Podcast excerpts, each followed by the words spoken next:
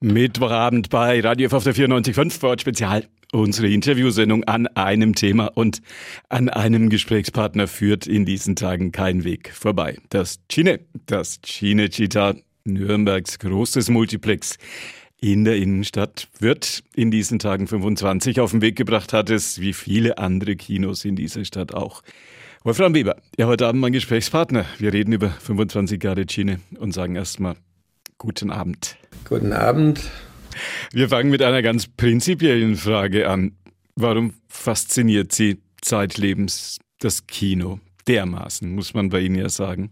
Ja, es ist ja ein tolles Medium und äh, eigentlich seit äh, Anbeginn, seit ich die ersten Filme gesehen habe, ich glaube, mein erster war irgendwo in Eibach in dem Vorstadtkino ein Horrorfilm, also durfte man eigentlich nicht rein, aber so mit 14, 15 ist ja ein Film, der ab, äh, ich glaube ab 16 oder ab 18 damals war äh, nur so interessant. Und ja, fürchterlich gegruselt habe ich mich, aber war schon immer fasziniert von der großen Leinwand und vom Kinoerlebnis. Und das haben wir dann später mit meinen Brüdern, habe ich das dann umgesetzt. Erst ja mit dem Programmkinos, die Meißengeige war ja so die Keimzelle und haben dann in der Studentenzeit eben ein, eine Kinokneipe aufgemacht. Vor diesem Hintergrund war das Cinecittà dann ja, weiß Gott, ein Riesenprojekt. Was war das für eine Gefühlslage, als die Entscheidung gefallen ist für dieses große Multiplex-Kino mitten in der Stadt? Ja, also ganz am Anfang mit den Programmkinos, das war komplett gestört für jeden, der, dem wir das erzählt haben, weil alle anderen Kinos haben eigentlich zugemacht. Aber es hat sich ja dann in den 25 Jahren, bis das äh, Cinecittà zur Debatte stand, äh, herausgestellt, dass eigentlich Kino äh, immer äh, gut funktioniert und äh, dass das nur eine vorübergehende äh, Schwäche war, damals Anfang der 70er Jahre. Und im äh, Cinecittà, äh, klar, das war natürlich eine Riesenherausforderung, so ein großes Projekt dann anzugehen. Und da war die Stimmung, äh, dass eben ein Neuanfang ist. Es hat in den USA angefangen mit so großen Komplexen und in Deutschland gab es äh, das in, in Hannover, das Cinemax, das erste und ich glaube ein, zwei Multiplexe. Also wir waren wirklich ziemlich am Anfang auch da mit dabei. Wie war das mit dem Namen? Warum heißt das eigentlich Cinecittà? Ja, das ist natürlich auch so ein bisschen an unsere Programmkinozeit angeknüpft. Wir waren natürlich von den Filmen von Fellini äh, begeistert. Er hat ja alle Filme in dem Filmstudio Cinecittà in Rom gedreht und wörtlich übersetzt heißt es Kinostadt. Das ist natürlich auch ein treffender Name für so einen großen Komplex mit viel Gastronomie, mit allen möglichen Angeboten. Und deswegen haben wir uns entschieden, den Namen hier auch in Franken zu wählen. Die meisten Franken oder alle Kollegen hier auch im Radio F-Programm sagen nicht Cinecittà, sondern Cine. Sie auch? Nee, ja gut. Es ist, äh, wir, uns war klar, dass das ein bisschen ein Aussprachproblem sein wird. Aber es hat sich ja äh, super etabliert und es ist ja irgendwie nicht mehr wegzudenken aus dem Nürnberger äh, Kulturleben. Also ich glaube, es war schon eine gute Entscheidung. Äh, in anderen Städten heißt Cinemax oder Cinestar oder Kinopolis ist, also gut, Kinopolis ist ja von der Bedeutung her ganz ähnlich. Aber ich glaube, Cinecittà, das hat so ein bisschen halt einen äh, höheren Anspruch und wir wollen ja auch nicht ein reines Multiplex-Kino sein. Es war ja immer von Anfang an mehr so ein gemischtes Konzept, wo man auch halt wirklich anspruchsvollere Filme äh, zeigen kann. Und das hat auch von Anfang an ja wirklich gut gut funktioniert. Also wir waren, sind da eigentlich so eine Ausnahme in ganz Deutschland, weil normalerweise laufen halt in den Multiplex-Kinos die Blockbuster und das war's dann. Waren Sie sich sicher, dass ein Multiplex in Nürnberg ein Erfolg werden würde? Naja, das war natürlich schon so ein bisschen ein Sprung ins kalte Wasser. Also äh, es war ja der erste, es ist ja in drei Bauabschnitten entstanden. Der erste Bauabschnitt mit zwölf Sälen damals, der 95 am 18. Oktober eröffnet wurde, äh, war natürlich auch schon sehr teuer für damalige Verhältnisse. Also es waren, glaube ich, 52 Millionen äh, D-Mark damals man muss für so ein Riesenprojekt natürlich auch entsprechend Eigenmittel nachweisen, um eine Bankfinanzierung zu bekommen. Also ich möchte gar nicht äh, wirklich verraten, wie viel Eigenmittel wir haben, aber äh, also wir hatten damals also eher so gegen Null tendierend und etwas kreativ dargestellt, äh, war dann ein ja, bisschen Eigenmittel auch vorhanden. Wir mussten uns damals auch eine äh, stille Beteiligung suchen, um dann überhaupt das darstellen zu können. Aber unser äh, Bankmensch, äh, der war ein Stammgast damals in der Meisengeige und er fand, wo ich ihm das erzählt habe, dass wir sowas vorhaben, fand er absolut super und hat gesagt, er kriegt es hin, er kämpft äh, da in seinen Gremien äh, dafür und er ist absolut überzeugt. Und toi, toi, toi, er hat es auch hingekriegt. Wie sind Sie noch in der Platz aussah, wo das Genie steht, bevor Sie da losgelegt haben?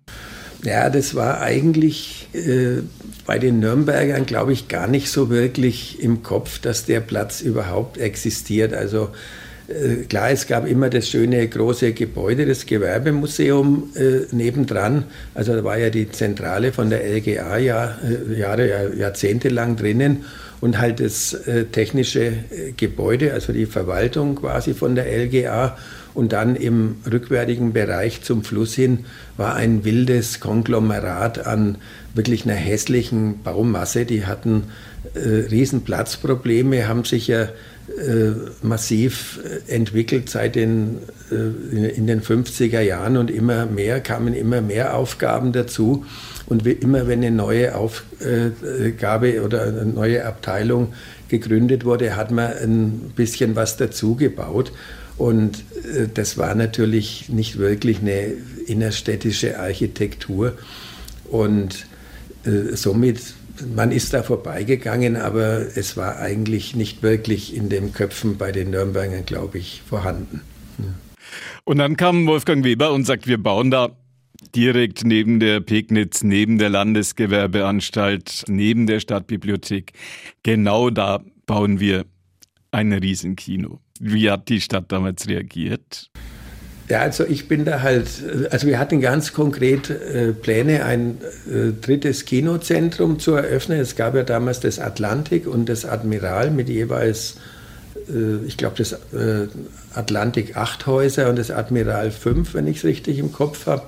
Aber es war wirklich eine massive Unterbesetzung an Kinos und äh, man konnte am Wochenende faktisch nicht wirklich ins Kino gehen, weil man einfach gar keinen Platz gekriegt hat. Und somit war eigentlich der Plan, ein größeres Kinozentrum zu bauen. Wir hatten verschiedene Projekte seit Jahren schon äh, überlegt, aber das hat alles nie geklappt. Und dann habe ich eben gesehen, dass die Räume hier leer stehen. Es ist ja ganz in der Nähe von der Meisengeige, wo wir ja auch gewohnt hatten. Und habe mir gedacht, na, das wäre doch eigentlich ziemlich cool, da könnte man doch ein Kino reinmachen. Und äh, bin dann zu dem äh, Oberbürgermeister und zum Kulturreferenten, das war damals der Dr. Schönlein Oberbürgermeister und der Herr Dr. Glaser war äh, Kulturreferent und habe von dem Plan erzählt, da ein Kino reinzumachen. Die, also der Herr Dr. Glaser speziell war spontan wirklich massiv begeistert und äh, sagt, das ist ja wirklich das äh, Kulturmedium des 20. Jahrhunderts und er war wohl kurz vorher auch in USA, hat so große Komplexe gesehen und fand es wirklich eine äh, super Idee. Aber er hat mir dann gleich die Illusionen genommen und sagt, er kann das eigentlich nicht äh, unterstützen, weil er hatte seinen Kulturdirektoren versprochen, dass dort äh, die, der Neubau von der Stadtbibliothek geplant ist. Das waren schon irgendwie, glaube ich, 15 Jahre geplant. Und äh, nachdem die LGA dann ausgezogen war, sollte das natürlich angegangen werden. Blöd gelaufen, lange Gesichter. ja, das ein bisschen war, war natürlich resigniert, habe dann mir überlegt, äh, äh, oder, oder mich erstmal informiert, was eigentlich da konkret geplant war. Und es war damals eigentlich das Problem, die Stadt hatte überhaupt kein Geld, eine Stadtbibliothek neu zu bauen und äh, war natürlich auch angewiesen auf äh, Zuschüsse von EU und äh, weiß nicht genau, was da alles noch möglich ist. Und die hatten dann äh, eben überlegt, wir müssen die vorhandene Baumasse nützen, also die, dieses wirklich diese hässlichen äh, Zweckgebäude, um das umwidmen in Magazinräume für eine Stadtbibliothek, was natürlich von der Statik und von der ganzen Baukonstruktion eigentlich gar nicht äh, real funktioniert. Und äh, dann natürlich in der Regel auch noch mal teurer wird als äh, gleichen Neubau, der halt wirklich für den Zweck dann gebaut ist. Und dann habe ich mir gedacht, naja, Kino, wir wollten ja eigentlich gar nicht so einen großen Komplex, hatten wir im Kopf am Anfang. Äh, Im Keller war nichts geplant, also das wären halt einfach oberirdisch die vorhandenen Hallen äh, mit der Stadtbibliothek äh, also umgewidmet worden. Und dann habe ich den Vorschlag gemacht, äh, zwei Wochen nachdem die erste Idee, erste Anfrage war, äh, wir könnten es doch so machen, wir bauen ein unterirdisches Kinozentrum, brauchen einen kleinen Eingangsbereich und äh, oberirdisch könnte dann ein Neubau von der Stadtbibliothek entstehen. Und wenn man die beiden äh, Finanzobjekte äh, zusammenbringt, hätten wir vielleicht im Endergebnis eine schönere Stadtbibliothek und das Kino, das wir bauen wollten, mit fünf, sechs, sieben Sälen dann unterirdisch. Die Idee fand der Herr Dr. Schönlein äh, super äh, gut, auch äh, der Herr Dr. Glaser. Und wir hatten dann einen gemeinsamen Realisierungswettbewerb äh, ausgelobt, Stadt und wir zusammen. Und äh, wurde auch ein Entwurf erstellt. Das war auch ganz äh, schön. Aber das hat sich dann sehr schnell herausgestellt, dass das äh, zu teuer ist und dass das nicht wirklich äh, finanzierbar ist für die Stadt, also für den städtischen Teil. Also gut, wir hatten ja sowieso nicht wirklich viel Eigenmittel, also wir waren auf eine mehr oder weniger komplette Bankfinanzierung angewiesen. Also ich war schon der Meinung, wir hätten das hingekriegt. Aber der Herr Dr. Schönlein hat das Projekt Stadtbibliothek dann komplett abgeblasen. Und da habe ich dann reagiert und habe vorgeschlagen, ob man nicht einen großen Kinokomplex, also der halt in anderen Städten auch schon entstanden war, hier realisieren könnte.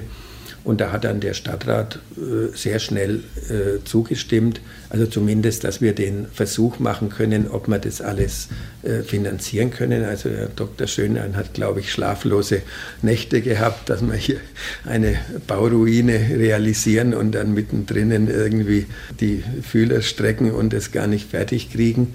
Aber toi, toi, toi, es ist sehr schnell dann fertig geworden. Wir haben dann komplett neues Projekt natürlich aufgestellt und entwerfen lassen. Und ja, das ist dann, was jetzt hier äh, entstanden ist. Also es war natürlich, glaube ich, schon ein Glücksfall, dass das dann auch alles so zügig geklappt hat. Meisengeige Casablanca, Cinecittà. Ist Nürnberg eigentlich ein guter Kinostandort? Also vor dem Cinecittà war für die Verleihfirmen Nürnberg so wirklich der fast der allerletzte Standort in äh, Deutschland. Also das war immer so Duisburg, glaube ich, und Nürnberg war so, da kann man nicht wirklich Einspielergebnisse erzielen. Das hat sich schlagartig vom 18. Oktober äh, 95 an geändert. Äh, wir sind äh, seitdem ist Nürnberg eine der äh, Städte mit dem höchsten Kinobesuch in ganz Deutschland. Also das, da sind wir wirklich ziemlich äh, an die Spitze katapultiert worden. Und dann kam Optimismus und kein Ende. Auch noch das IMAX, da ging es dann auch noch in die Tiefe. Manche sagen im doppelten Sinne des Wortes in die Tiefe. War das zu viel des Guten? Ja, einmal, es war äh, am Anfang war es wirklich sehr gut besucht. Also wir hatten allein in dem einen Saal über 500.000 Besucher im ersten Jahr. Aber das war ein anderes Konzept und dafür ist es eigentlich auch gebaut worden mit äh, Dokumentarfilmen, äh, vor allem in 3D, mit kurzen Filmen, jede Stunde ein neuer Film. Und äh, damit konnte man eben ein ganz breites Publikum ansprechen und Schülergruppen am Vormittag. Also nur so konnte man wirklich ja, äh, die nötigen äh, Besucher erreichen, um so eine Riesenbauinvestition zu finanzieren. IMAX hat leider das Konzept, für das es gebaut wurde, fast mit unserer Eröffnung aufgegeben und die hatten eigentlich immer den Plan, äh, große Hollywood-Blockbuster in, äh, in den IMAX-Kinos zu zeigen. Was für uns ja, äh, was ja grundsätzlich nichts Schlechtes ist, aber für uns natürlich ein Riesenproblem war, weil genau die Filme hatten wir natürlich schon im restlichen Multiplex und äh, war natürlich für die Finanzierung von dem restlichen äh, Komplex äh, notwendig. Und somit hätten wir uns äh, mit dem gleichen Konzept wirklich äh, selbst kannibalisiert. Also ja, wir haben dann jahrelang äh, rumgestritten. Mit IMAX, wollten halt, dass die das vielleicht wieder ändern, das Konzept, aber äh, wir haben dann kurz vor, äh, also wir hatten zehn Jahre einen Vertrag mit IMAX, den haben wir dann, glaube ich, nach neun Jahren oder acht Jahren vorzeitig beendet und haben dann die Technik umgerüstet. Da kam dann die digitale Projektionstechnik auf und haben dann einen eigenen Label für dieses Riesenkino, das Cinemagnum, äh, dort äh, das, das, umgenannt. Und da laufen jetzt natürlich auch die großen 3D-Blockbuster. Äh, und es ist natürlich ein extrem eindrucksvolles Bild dort. Und ja, so über im Laufe der 25 Jahre hat sich das jetzt alles noch ganz gut so etabliert und ja. Jetzt haben wir viel über das Kino als Geschäft und über die Kinobranche gesprochen. Wenn Sie ins Kino gehen, können Sie noch ganz normal ins Kino gehen und was gucken Sie sich an? Ja, eigentlich, also nicht jeden, weil da habe ich auch gar keine Zeit dazu. Aber so insgesamt ist natürlich schon immer noch so die heimliche Liebe eher von uns der Arthouse-Bereich. Allerdings ein äh, Film wie zum Beispiel äh, Titanic oder Avatar äh, in 3D, Avatar im Cinemagnum, das war wirklich ein super Erlebnis. Und also sowas schaue ich mir natürlich auch gern an, klar. Jetzt aus der Erinnerung gesprochen, welcher Film war in 25 Jahren Cinecittà am erfolgreichsten? Also jahrelang war es Titanic. Wir hatten, glaube ich, 180.000 Besucher mit Titanic. In Deutschland hat der Film 18 Millionen Besucher gemacht. Und dann kam vom gleichen Regisseur Jahre später Avatar. Also wir waren da bei der Premiere in London äh, eingeladen hatten auch vorher schon bei einer IMAX-Konferenz einen Vortrag von James Cameron gehört, wo er von 3D geschwärmt hat und äh, dass das das Coolste ist und äh, super und war eben klar, dass das mit der neuen digitalen Technik dann auch möglich ist. Und äh, wir haben uns gesagt, wir müssen unbedingt, wenn der Film rauskommt, auch hier bereit sein, 3D zeigen zu können. Haben dann den ganzen Komplex als wirklich erstes Kino in Deutschland umgerüstet, hatten in fünf Sälen die Möglichkeit, 3D zu spielen. Das waren ein Drittel von deutschen äh, äh Kinobestand von 3D-Sälen, waren hier bei uns im äh, Cinecittà. Und dadurch haben wir ich glaube, 240.000 Besucher erreicht äh, mit Avatar. Äh, in Deutschland hat Avatar nur zwei Drittel der Besucher von Titanic erreicht und bei uns war es genau umgekehrt. Also wir konnten damit äh, schon die Hälfte der Digitalisierung eigentlich finanzieren. Also das war äh, absolut das richtige Gespür, dass wir da voll auf 3D gesetzt haben. Haben Sie auch Erinnerungen an den größten Flop in 25 Jahren Cinecittà? Oh, äh, gab es, glaube ich, doch äh, relativ viele, aber einen konkreten super, super Flop fällt mir jetzt gar nicht ein. Aber klar, das ist naturgemäß bei so vielen Filmen, dass da auch Filme dabei sind, wo dann nur äh, sehr, sehr wenige Besucher kommen. Aber in der Regel fliegen die dann auch nach einer Woche wieder raus, weil man, es ist weder für den Verleih interessant noch für uns einen Film äh, vor leerem Kino zu zeigen, ist ja klar. Hm. Jetzt haben Sie ja viel gesehen und viel geplant. Angenommen, Sie müssten jetzt einen Film mal machen, selber. Wie sieht der aus? Oh, ich glaube, ich konzentriere mich aufs Kino machen und überlasse das äh, Filme machen den Profis. Jetzt kommt natürlich gegen Ende noch die Corona-Frage. Ist Corona ein Kinokiller? Cineworld schließt in den USA in diesen Tagen USA und England zusammen 600 Kinos.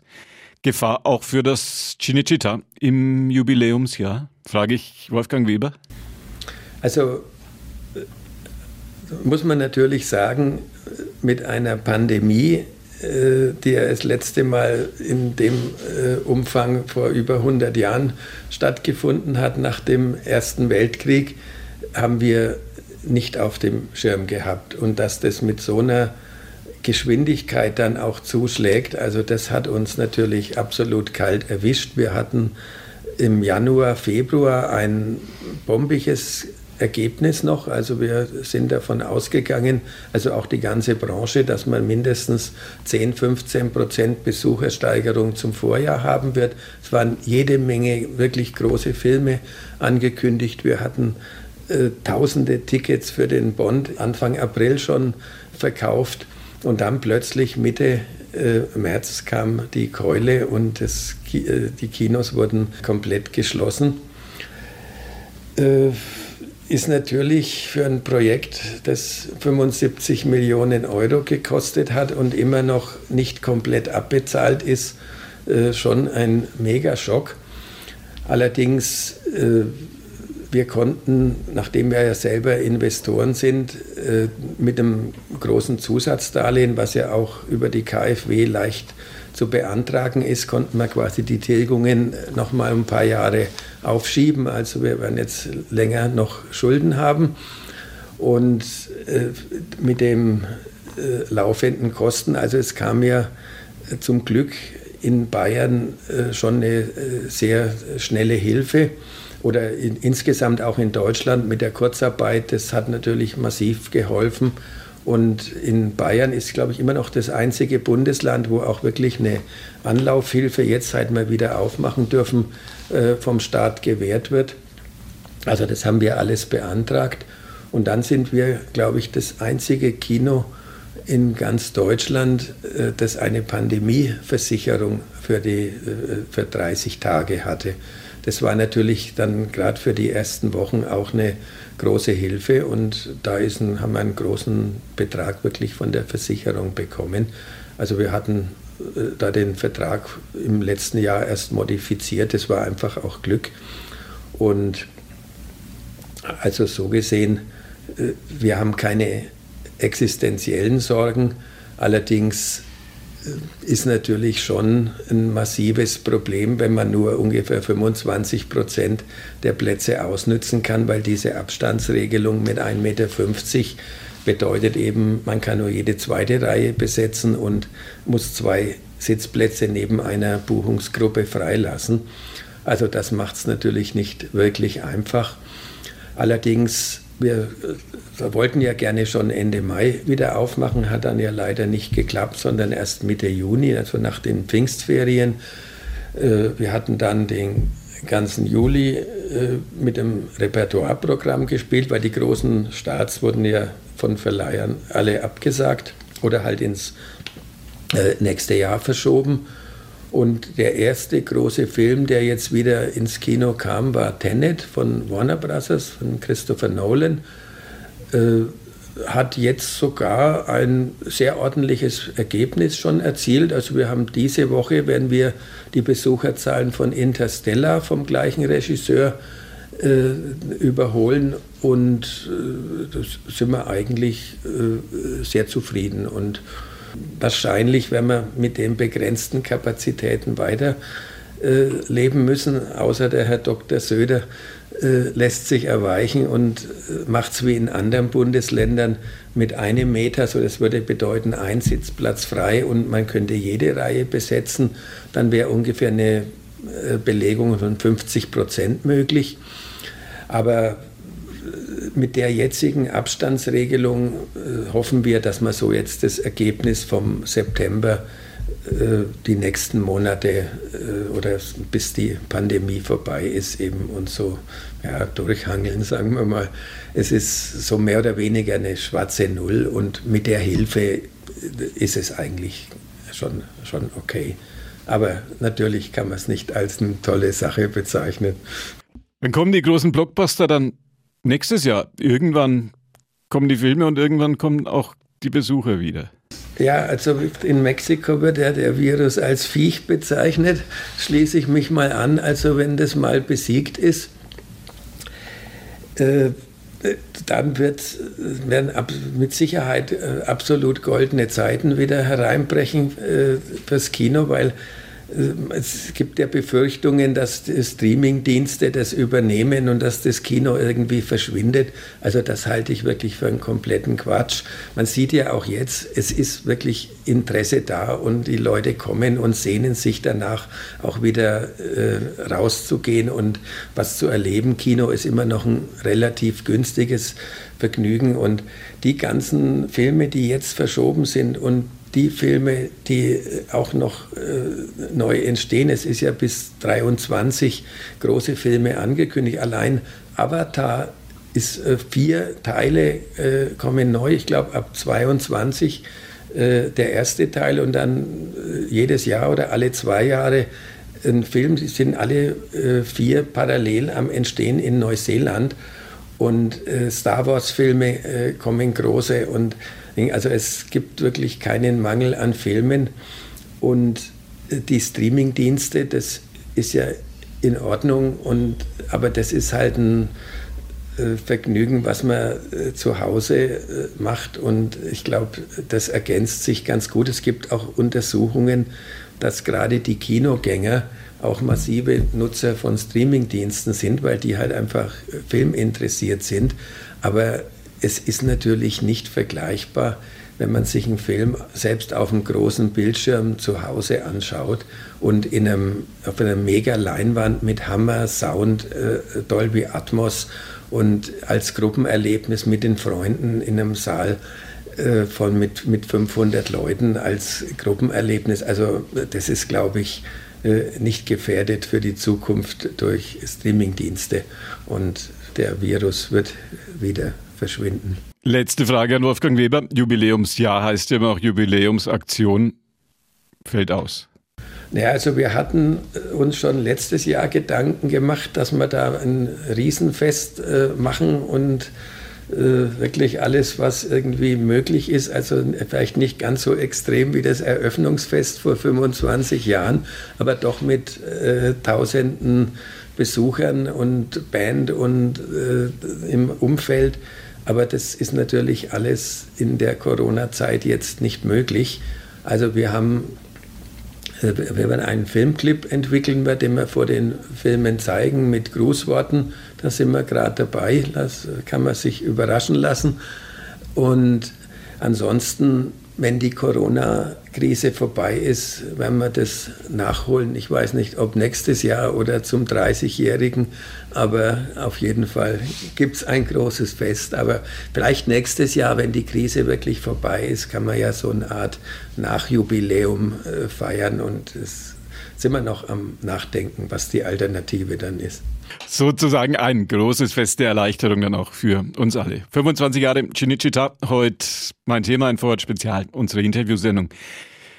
Wolfram Weber, mein Gesprächspartner dazu. Danke sehr. In die Innenstadt. Bitte schön. Das Gespräch mit Wolfram Weber können Sie nachhören. www.radiof.de auf unseren Internetseiten Radio F Vorort Spezial. Da finden Sie das. Gunter Moosberger war für Sie am Radio F Mikrofon bedankt sich bei Ihnen ganz herzlich fürs Zuhören. Stefan Grundler aus unserer Radio F-Redaktion hat noch kräftig dazu beigetragen, dass das Gespräch mit Wolfram Weber so gut über die Bühne gegangen ist. Das war die heutige Ausgabe von Vorort Spezial. Danke fürs Zuhören und noch einen schönen Abend bei Radio F auf der 94.5.